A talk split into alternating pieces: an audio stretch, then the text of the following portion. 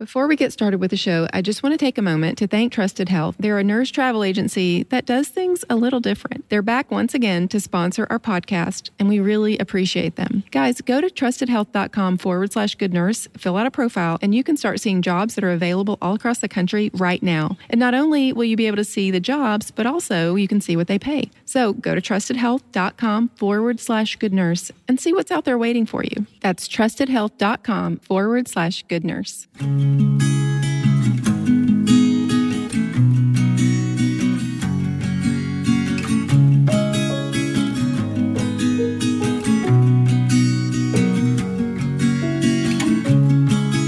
Hey, everybody, this is Tina again with Good Nurse, Bad Nurse.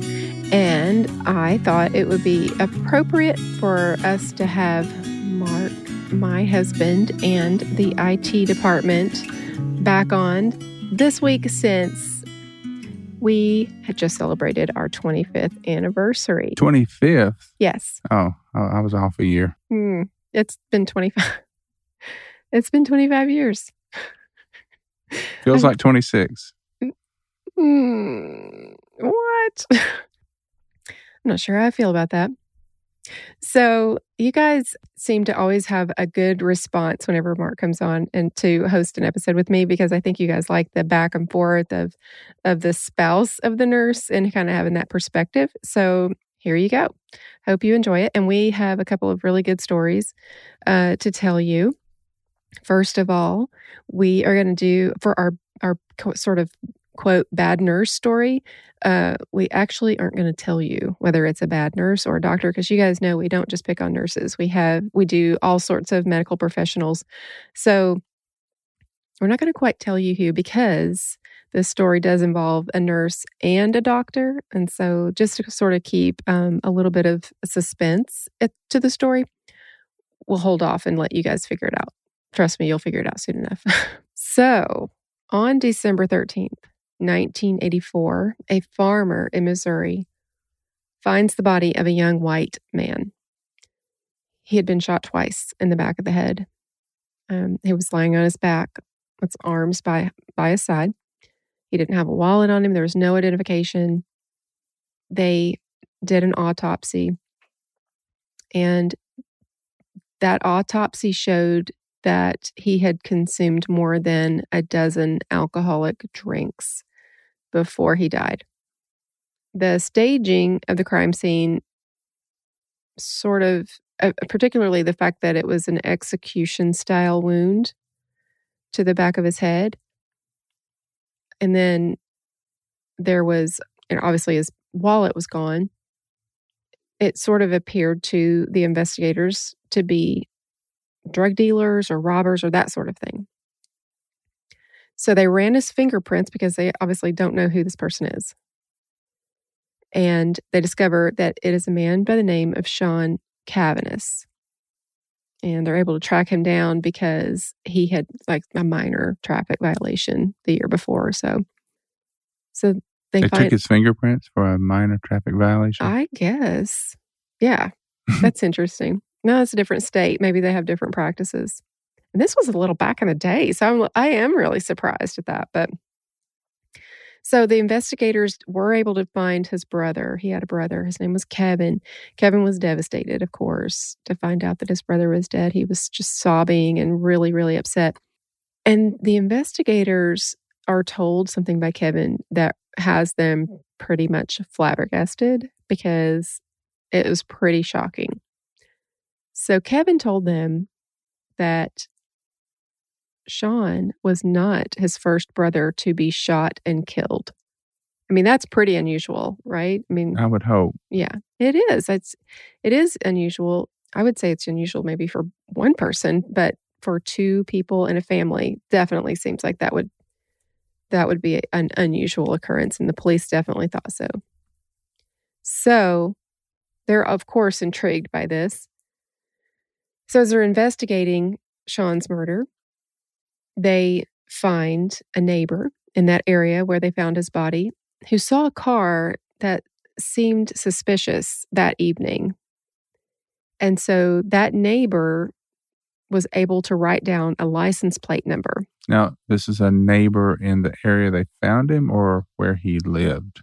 In the area where they found him. So, the area where they found his body is it's, it's it was an area where there was some sort of chemical spill or something and they literally had to have everyone like quarantine this whole area. There, and move everyone out and they couldn't let anyone live in the area for a long period of time and then they ended up converting the whole area into a park once they cleaned it up and were able to deem it you know safe for people to come back in. They they just made it into a big park area. So i guess this man lived in a neighborhood adjacent to this park and he saw this car like pulling up and then driving really slow and then backing up and just and he thought that's really strange.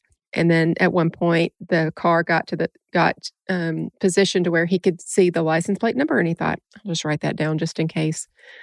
And it turns out that when they ran the plates they discovered the car belonged to a prominent physician from southern illinois so where this all took place where sean body was found this was in st louis and that's where Sean lived and his brother Kevin. So they all are living in St. Louis. It's not too far from Southern Illinois. It's sort of adjacent, you know, the, the two states. And so this car belongs to this prominent doctor from Southern Illinois. And this doctor was Dr. John Dale Cavaness, and it just happened to be Sean's father. So there are some things that happen later. And of course, we, we're going to talk about the other brother and what happened to him.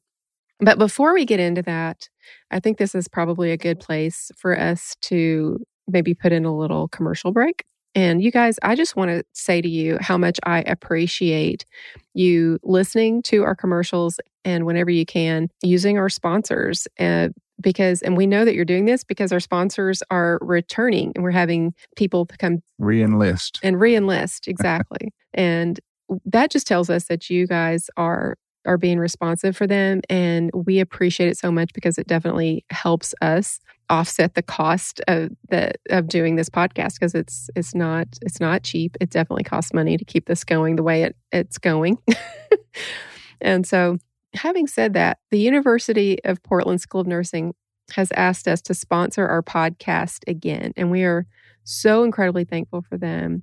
We appreciate them so much. They want you to know about their BSN to DNP program. So, Mark, a DNP for for those of you who are listening that don't know, it's a doctor of nursing practice degree.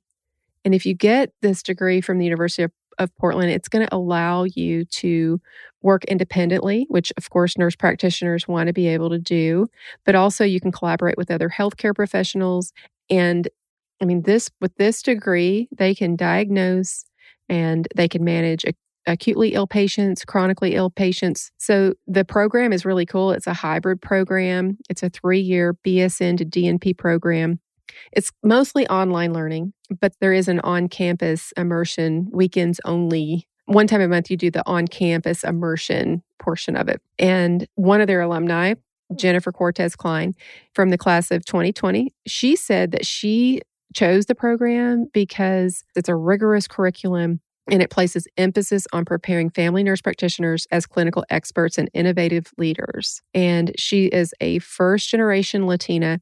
She said she looks forward to being able to serve vulnerable communities by providing an integrative approach to healthcare and addressing social injustice through systems level change. And I just love this. This is great that she is able to take her education and try to give back and do something good in the community. And it sounds like she is trying to get in there and be the change that she wants to see in the world. Applications for summer 2021 are now open and they'll they're going to be accepting those on a rolling basis until April 1st, 2021. So if you guys want more information, go to nursing.up.edu. That's nursing.up.edu and check them out.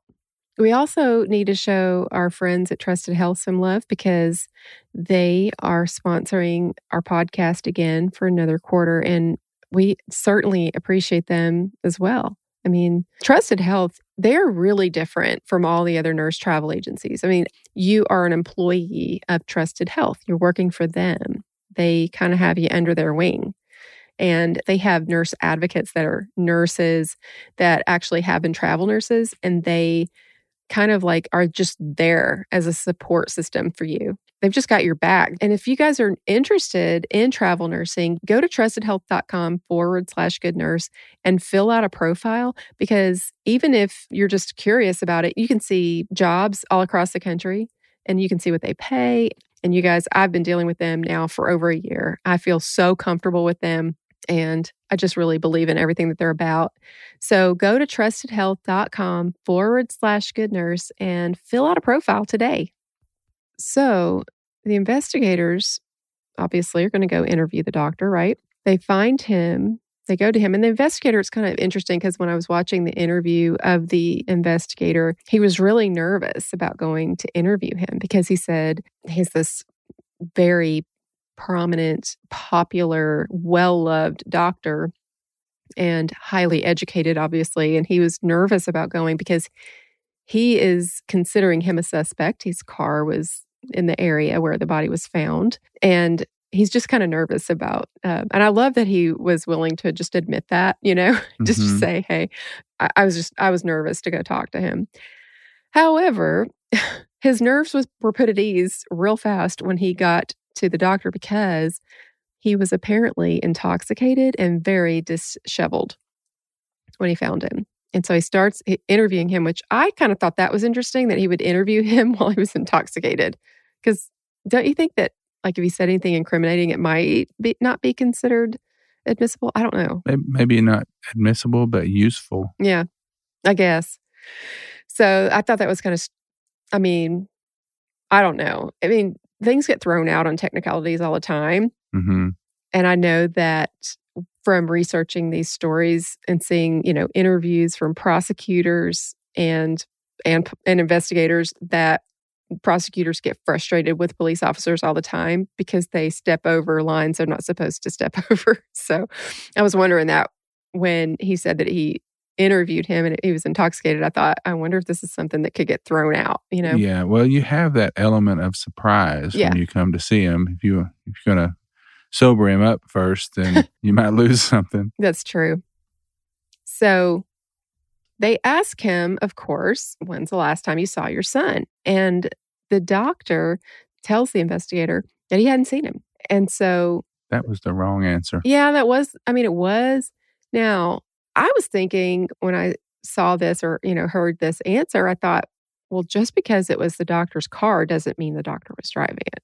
I mean, you know, mm-hmm. it wasn't like someone actually saw the doctor and literally anyone could be driving someone's car. But he would have to explain why his car was there. Oh, for sure. Definitely.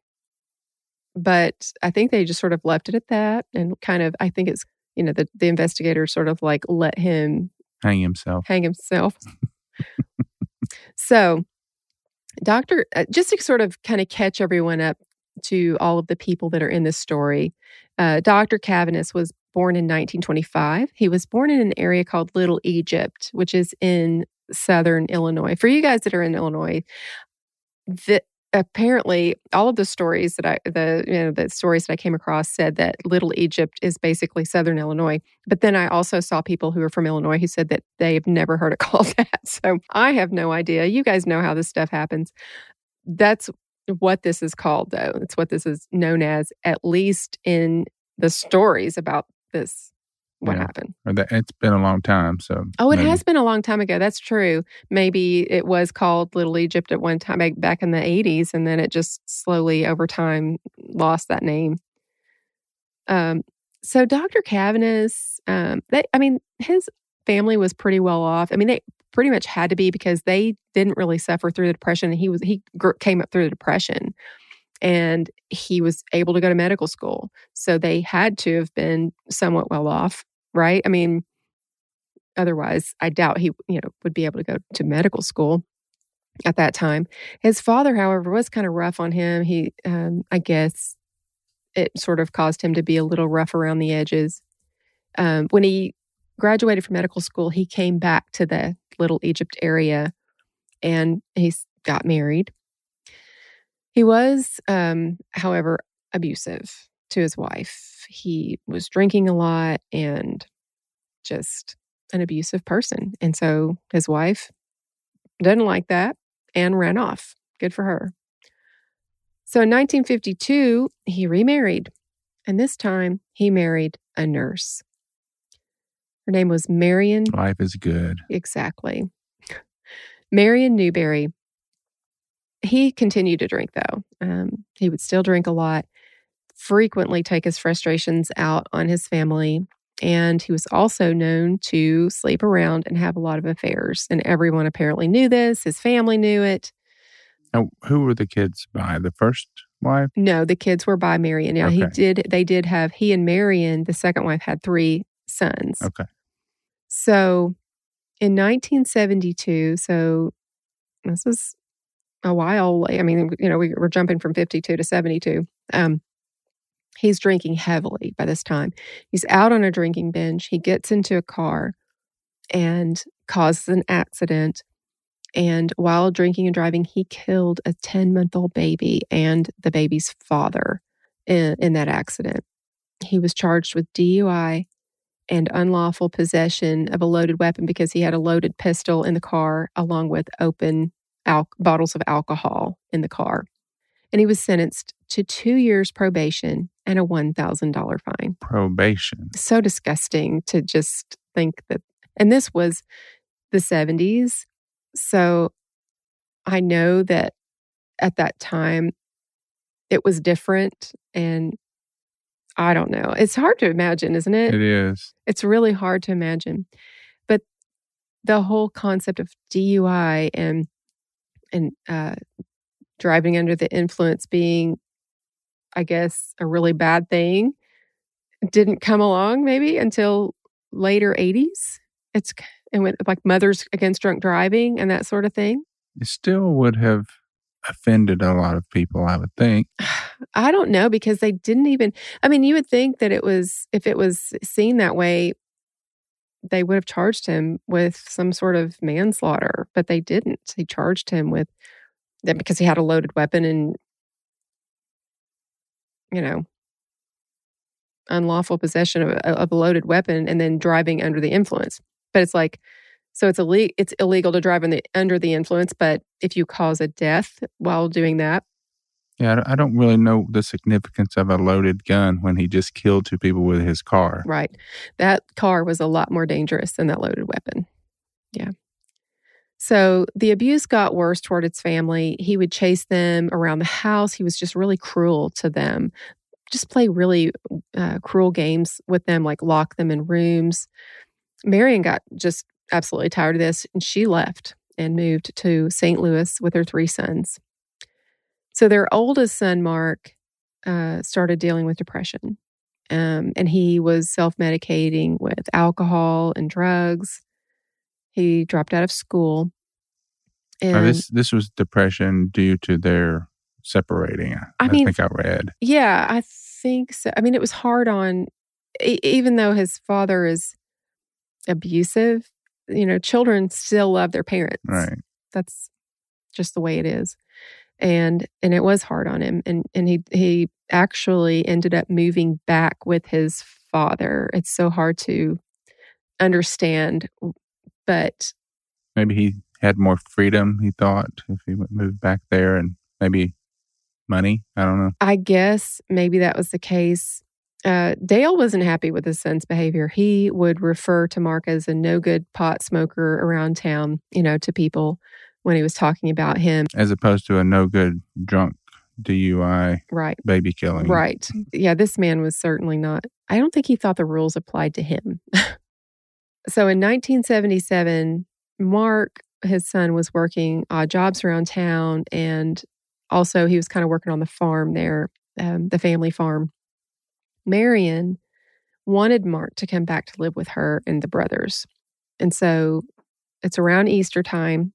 So Marion and the two brothers go to visit Mark for Easter. They're supposed to have dinner and they were planning on trying to convince him to come back to live with them. So they get there to dinner and Mark doesn't show up. So he apparently lives in a trailer on that property somewhere away from the main house. So Mark's not showing up for dinner. They go looking for him.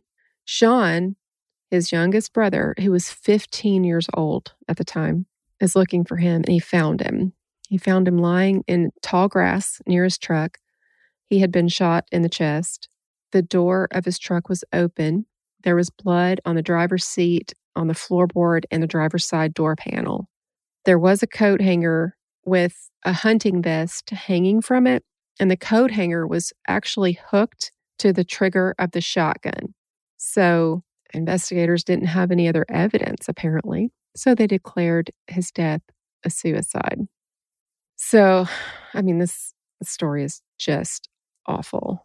I mean, I yeah. can't imagine the 15 year old, you know, finding his brother like that. And yeah, I mean, it's already depressed me just thinking of what kind of life these kids had mm-hmm. with their with their dad. Yeah, and you would think physician, you know, prominent physician no less, that that should be a per- picture perfect family, right? But as we know in these stories, just because you have money and just because you have a good career or whatever it is, that doesn't mean that everything is is great. So this happened. Sean, the youngest youngest brother, finds finds Mark. They um, they rule it a suicide just based on really not having any other evidence. And then that whole thing where it looked like the coat hanger was somehow rigged up. Well, Dr. Dale cashed in a $40,000 life insurance policy that he had. Ding, ding, ding, right. It's like, dun, dun, dun. He had taken out just a few months earlier. And apparently, around this time, Dr. Dale started using drugs. So, hello, pot, kettle calling. Now, this man definitely it's so weird but but i guess it kind of does go along with the whole dr jekyll mr hyde thing he has going on because people in the community think he's one person and in reality at home he really is a completely different person so it does make sense that in the community he would be talking about his son you know complaining about him smoking pot and being a loser or whatever because he's more concerned with appearances than he is what's really going on. He must have hidden his alcoholism really well. I mean, yeah, he did have a DUI, so he obviously would go places and drink and and drive, but he must have hidden that because that kind of stuff would get yeah. around and it would damage his reputation. Yeah, especially think. during that, you know, in this time in that day and age, but somehow he was Mr. He was Dr. Teflon, I guess, because nothing seemed to stick to him. His son, Kevin, later on would say that he caught Dr. Dale doing a doing a drug deal. And his father told him that if he told anyone about what he saw, that he would kill him. In 1980, Dale was convicted of some sort of medical fraud.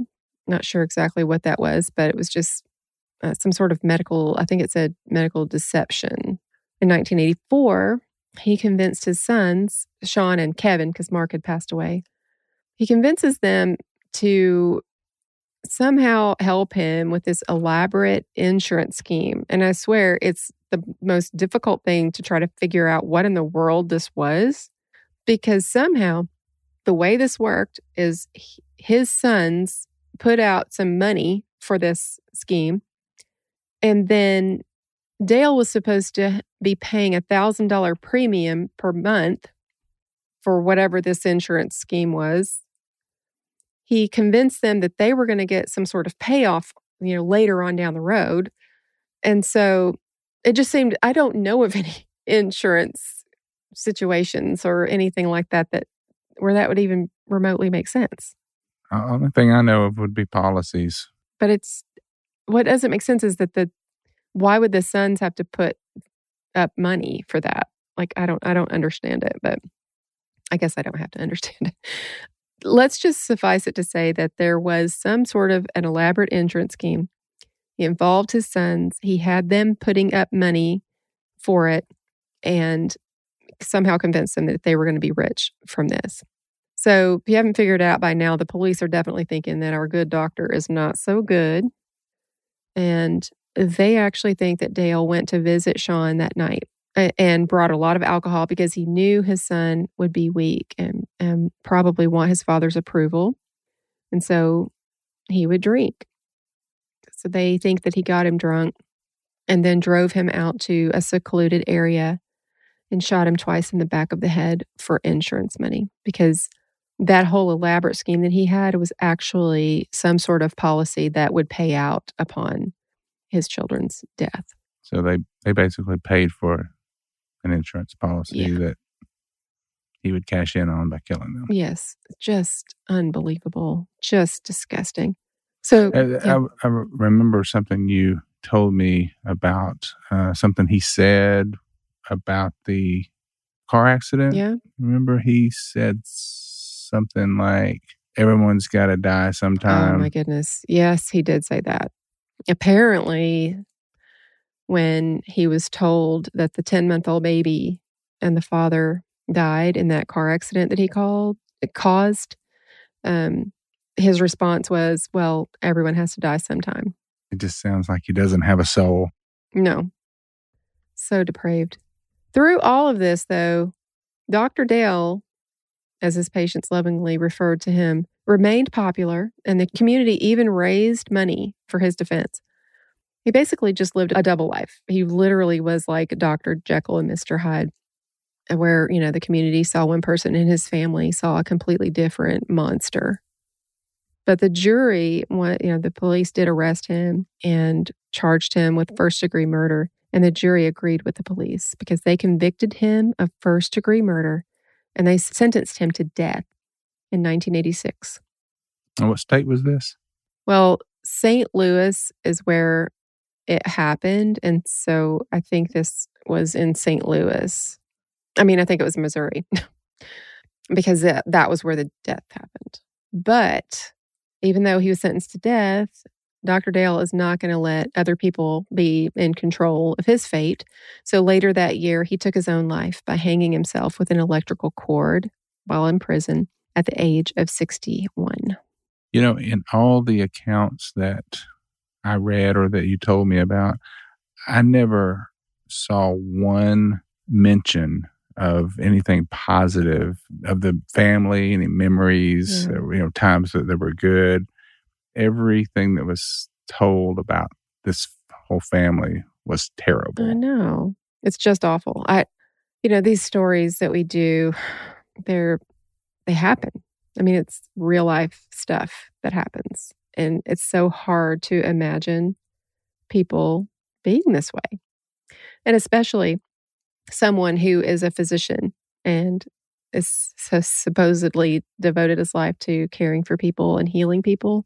That I do think that some people go into the medical profession not because of wanting to heal and help people, but for other reasons, for more selfish reasons, because they think it brings them some sort of status for the money or whatever.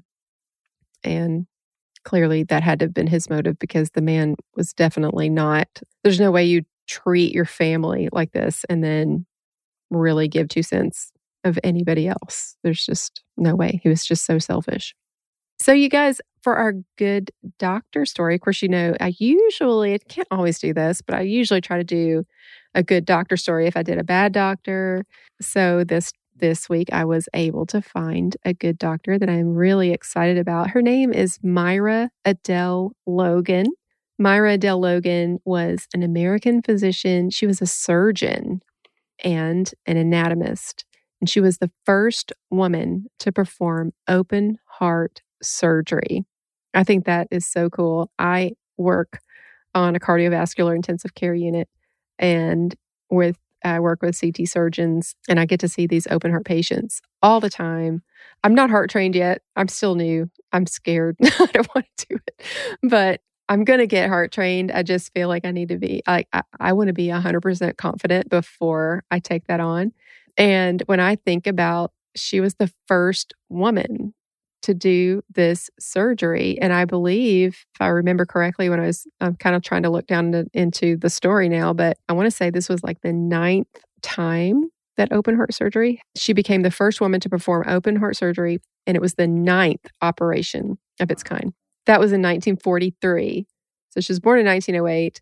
Um, and then in 19, by 1943, she became the first woman to perform open heart surgery, and that was the ninth operation. I think the way that we perceive the past and what women were allowed to do and what, what was acceptable and what wasn't acceptable, not only was she a woman, she was African American. And so it's really just mind boggling to me to think that she had this opportunity. I'm so glad that she did. She sounds like an amazing person. And I feel like through the years, there's always times when society is just trying to push certain people down. Through that, I feel like there's always really, really strong people that can rise up against that and thrive in spite of it. And she was one of these people. Obviously, I am so impressed by her. She was born to Warren and, and Adella Hunt Logan. She was the youngest of eight children. Her mother was college educated and involved in the suffrage and healthcare movements. Again, Myra Logan was born in 1908, and her mother was college educated. So this is a very prominent family. Her father was treasurer and trustee of Tuskegee Institute, and the first staff member selected by none other than Booker T. Washington. So, certainly a, a, prominent family with lots of connections. She was so incredibly intelligent. She graduated with honors from Tuskegee High School and she attended Atlanta University and graduated as valedictorian of her class in 1927. She was an overachiever for sure. She moved to New York and attended Columbia University. She got an, a master's degree in psychology and worked in the YWCA in Connecticut. And then she decided to go into medicine. She just, no one, she apparently didn't get the memo that women and African Americans weren't supposed to do this stuff. So she just went and did it. She was the first person to receive a four year, $10,000 Walter Gray Crump scholarship that was exclusively for aiding African American medical students to attend New York Medical College and she graduated in 1933 before your dad was born. That's crazy to think about, isn't it? Yeah, it is. She interned and did a residency in surgery at the Harlem Hospital in New York. And then I just love this story. She married, okay, so there's a painter. This is a this is a movie. I mean, this is why is this not a movie? This needs to be a movie. So here she is, this extremely intelligent, scholarly woman, just highly accomplished doctor. She's doing her internship at this at this uh, hospital, and she comes across this painter, Charles Alston, and he is working on a mural project at the Harlem Hospital where you know, where she was an intern. And this mural project is called Modern Medicine. It's a you guys can look that up. It's a really cool mural. It's just beautiful. But in the mural, among a lot of other different people that he was depicting, there was a nurse holding a baby. And Myra Logan was a model for that nurse. And so that's how she met him. So she ended up marrying that painter, Charles Alston. And they got married in, on April 8th, 1944. And I just thought that was kind of neat that she would marry this painter. I don't know. I just it just seems like a opposites attract kind of a situation. Yeah, free spirit. So she became a, an associate surgeon at Harlem Hospital. That's where she pretty much spent most of her career. Um, she was also a visiting surgeon at Sydenham Hospital and also had a private practice. In 1943 was when she uh, was able to perform that open heart surgery, and she developed her specialty in children's heart surgery. So she did a lot of other things, though, too. She developed antibiotics. Um, she and a team of physicians treated 25 patients with a special antibiotic that she was um, a part of developing, and they were successful. They got positive results from that.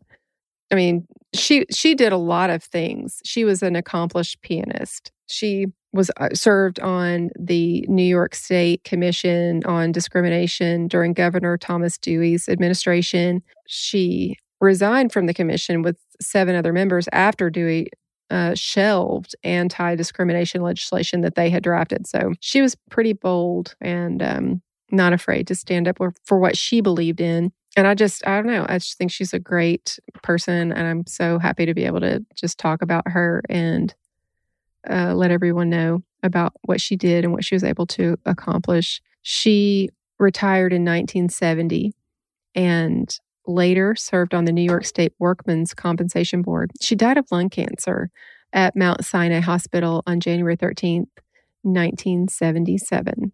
And that's our good doctor story.